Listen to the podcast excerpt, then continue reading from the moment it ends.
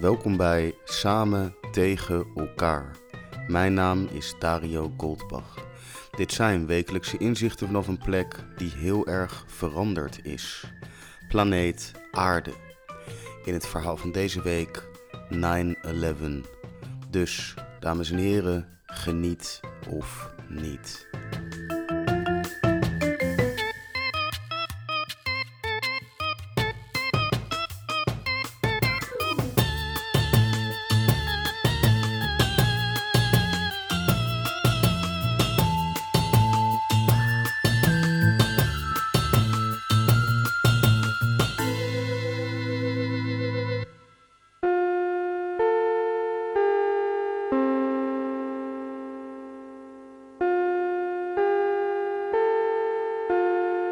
Het hoofdprogramma gaat reeds van start.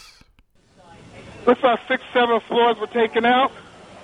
And there's more Oh, there's- explosions oh, right now. Hold on, people are running. Winston, hold, hold on just a moment. We've got an explosion inside. The That- building's exploding right now. You got people running up the street. Okay. Hold on, I'll tell you what's going on. Okay, just uh, put put Winston on pause there for just a moment Okay, the while he. whole building just exploded some more. The whole top part. Okay, The building's still intact. People are running up the streets. Uh, am I still connected? Winston, this would support probably what Libby and you both said that perhaps the fuselage was in the building that would cause a second explosion such as Well, that. that's what just happened then. that would that certainly. yeah, people are running up. like- I, we're getting word that perhaps. Okay, hold on. The, the, the people here are, everybody's panicking. All right, what Winston? You know, Winston. Let me put Winston on hold for just a moment. Okay, I don't know don't- how much longer we're staying. I'm inside of a diner right now. Well, Winston, are- you know what? If you could give us a call back, I just don't want to panic here on the air. Let's just uh, take some of our pictures from News Chopper 7. Now, one of our producers said perhaps a second plane was involved, and let's not let's not even speculate to that point, but at least put it out there that perhaps that may have happened. Niemand zei maar iets over die zwemles. Het was op een woensdag. Ik was negen en ik haatte zwemles. We zouden eigenlijk al onderweg moeten zijn. Langzaam maar zeker begon ik te beseffen dat wat er gaande was iets heel belangrijks was. Nog belangrijker dan zwemles. Mijn oma had me opgehaald van school en toen we thuis kwamen rende mijn vader de trap af. Er is een vliegtuig in het World Trade Center gevlogen. Ik snapte die zin helemaal niet. Boven stond CNN aan. In mijn herinnering kijken we naar de grote tv die aan de muur hangt. Maar ik weet dat we die tv op 11 september 2001 nog helemaal niet hadden. Grappig hoe dat werkt. Niemand sprak. We keken met open monden naar het grootste live televisiespektakel van de 21ste eeuw. We zaten niet. We stonden om de tv heen.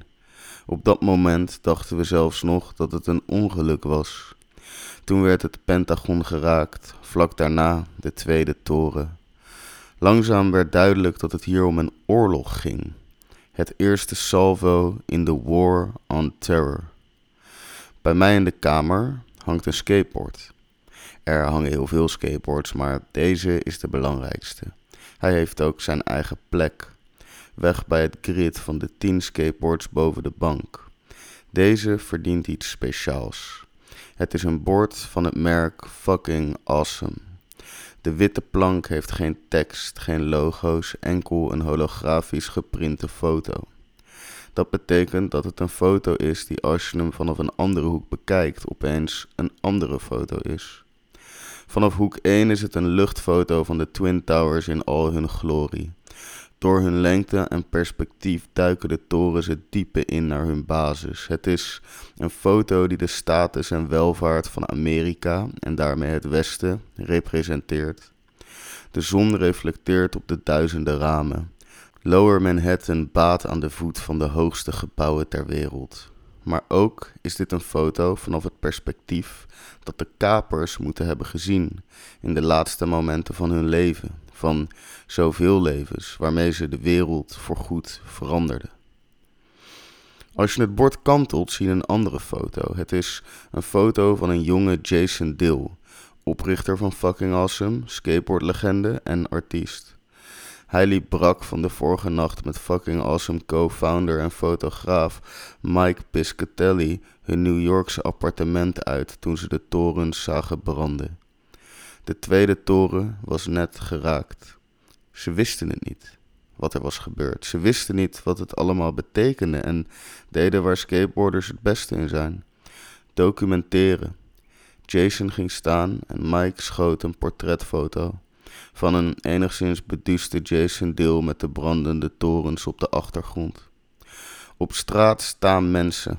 Ze kijken de andere kant op, naar de torens. Op internet is veel te doen geweest over dit skateboard. Het zou respectloos zijn. Ze zouden grappig proberen te doen over andermans leed. Maar die mensen die snappen het niet, totaal niet. Dit skateboard is in mijn optiek het krachtigste beeld wat ik heb gezien van 9-11. Het is een foto van de onschuld. Een foto van het allerlaatste moment dat alles nog zo was zoals het was. Vlak daarna stortte de zuidelijke toren in. Niemand verwachtte dat dat kon, vooral niet op die manier. De straten waren bezaaid met een dikke laag stof. De CNN-reporters hadden geen woorden. Niemand had woorden. Niemand durfde uitspraken te doen over dingen als aantal doden of directe gevolgen voor New York en de wereld. Langzaam maar zeker komen er andere beelden de tv binnen. Nieuwe hoeken vanuit diverse helikopters of andere wolkenkrabbers, vertraagd afgespeeld. De journalisten zijn zichtbaar aangedaan. Ik zie ze langzaam maar zeker twijfelen aan hun eigen rol, hun morele kompas, terwijl ze de beelden van de dood van duizenden mensen live de wereld overzenden. En dan de vluchtige interviews met zakenmannen en vrouwen onder het stof en bloed, met hun aktentassen nog in hun handen en hun dure horloges om hun polsen.